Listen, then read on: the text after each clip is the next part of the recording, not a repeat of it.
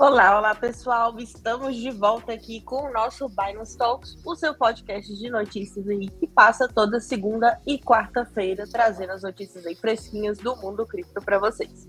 Eu sou Alexandre Furtado, quem está aqui comigo Salve, salve comunidade, muito bom revê-los mais uma vez. Eu sou a Vitória de Andrade, a gente com um tempinho aí fora. Mas é muito bom estar aqui de volta com vocês, trazendo notícias quentinhas e super legais pro, do mundo cripto para vocês. Vamos discutir aí. Comentem aí as notícias com a gente no chat, que a gente quer saber tudo que vocês estão achando. E vamos começar então, Ale?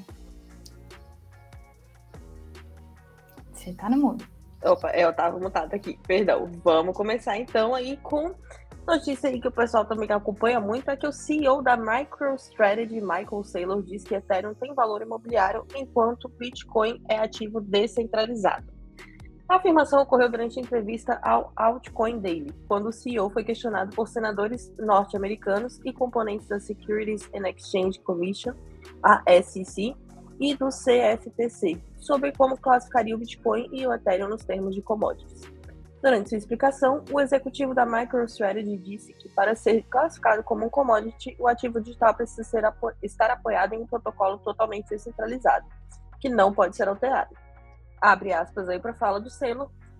Para ser uma commodity não pode haver um emissor. E a verdade é que você não pode realmente tomar, realmente tomar decisões. Quero dizer, um dos insights fundamentais da indústria de criptomoedas é, é que o fato de você poder mudá-la é o que torna uma security afirmou aí o Michael Saylor. Segundo Saylor, os títulos de valores imobiliários são vistos como instrumentos financeiros fungíveis e negociáveis, usados para levantar capital em mercados públicos ou privados e onde o Ethereum se encaixa. Já as commodities são vistas como bens ou ativos de utilidade monetária. Neste caso, Bitcoin e ativos como ouro e prata podem ser classificados como commodities pesadas. E aí também é um jeito diferente né, de classificar e diferenciar o Ethereum de Bitcoin. Interessante olhar para os dois ativos mais influentes do mundo cripto por esse prisma, não é mesmo? Exatamente, bem diferente, né? Ainda não tinha visto ninguém falando dessa forma, assim. A gente tende já a entender muitas criptos como ativos, né, mobiliários e, e, tudo mais, e as pessoas já separam um pouco o Bitcoin, né, como mais uma reserva de valor e não tanto um ativo ali para ser é, negociado dessa forma, mas bem legal aí a visão do, do Michael, interessante para a gente refletir sobre. E vamos ir para a nossa segunda notícia do dia, essa aqui sobre o Reddit, super interessante. É, avatares colecionáveis baseados em blockchain são anunciados pelo Reddit. Então, na última quarta-feira, o Reddit, o portal de conteúdos, classificação e fóruns de discussão, anunciou um novo sistema de avatar colecionável baseado em blockchain. Os novos colecionáveis são compostos por diferentes obras de artes com edição limitada e criados por artistas independentes que também são usuários do Reddit. Os avatares podem ser adquiridos em moedas locais e ficam armazenados na blockchain Polygon. Seu gerenciamento é feito através do Vault, uma carteira baseada em blockchain do Reddit, que funciona em carteiras compatíveis com Ethereum.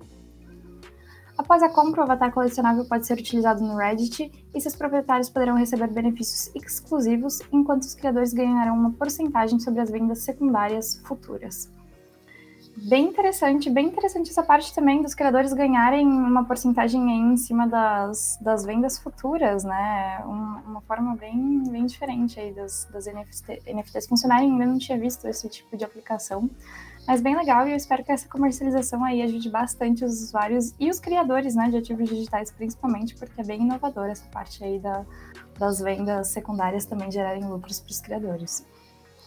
Com certeza. E o Reddit, inclusive, esse, ele tem esse Vault, tem um tempinho já, que foi criado como uma forma de. Em algumas comunidades específicas, geralmente são todas relacionadas a criptomoedas, se você comenta ou você posta, você ganha um karma, é o próprio sistema de, de digamos assim, recompensas do, do Reddit.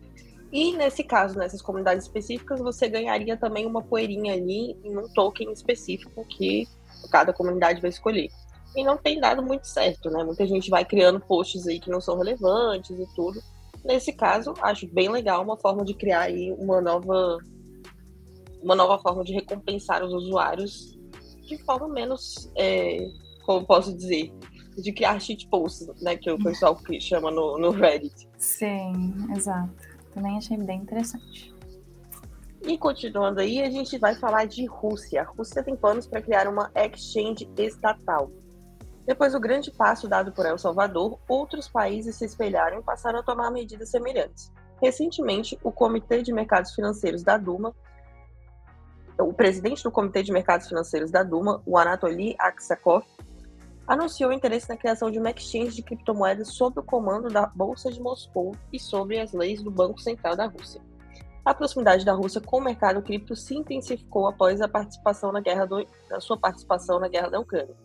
O país passou a ver as criptomoedas como um meio de fugir das sanções realizadas por outros países. Abre aspas aí para fala do Anatoly Aksakov, admito que esta é uma visão da bolsa, é uma divisão da bolsa de Moscou. E essa divisão que funcionará dentro de uma organização respeitada com grandes tradições, acostumadas a interagir ativamente com o Banco Central. Fecha aí a fala do Anatoly. Apesar desse apoio, alguns fatores preocupam nesse plano. Além do fato de que a Bolsa de Moscou simplesmente pausou todas suas atividades após o início da guerra contra a Ucrânia, o Banco Central da Rússia declarou abertamente que acredita que Bitcoin é um esquema de pirâmide. Então, apesar do interesse né, positivo, outros fatores ao redor disso acabam sendo preocupantes. E aí também a gente tem que lembrar que o, o né, digamos assim, o moto, o lema das criptomoedas é serem descentralizadas. Né? Então, será que esse interesse vai conseguir avançar para a criação concreta e depois disso uma adoção? A gente vai ficar de olho, né? É, você falou aí do descentralizado e o governo russo é bem centralizador, né? Exatamente. Então, realmente, é, eu também fico meio assim. Mas vamos ver aí se isso realmente vai para frente, porque também os governos adoram falar e não colocam muitas coisas na prática, né? Então vamos, vamos acompanhando, a gente sempre vai trazendo aqui as notícias mais fresquinhas para vocês. E vamos aí então para a próxima, essa aqui também super interessante. Criadores do Fortnite disponibilizarão o jogo NFT na Epic Store. Os criadores de um dos jogos mais populares da atualidade, o Fortnite, anunciaram a inclusão do Blankos Block Party, um novo, jogo, um novo jogo NFT na Epic Store, uma loja de distribuição de jogos eletrônicos para Windows e macOS. A plataforma da Epic Game Store conta com mais de 194 milhões de usuários que poderão fazer a aquisição do jogo no futuro. No momento, o Blancos Block Party está em fase de Early Access, mas os jogadores podem esperar por corridas em alta velocidade, lutas com armas laser, parkour e entre, entre outras atividades.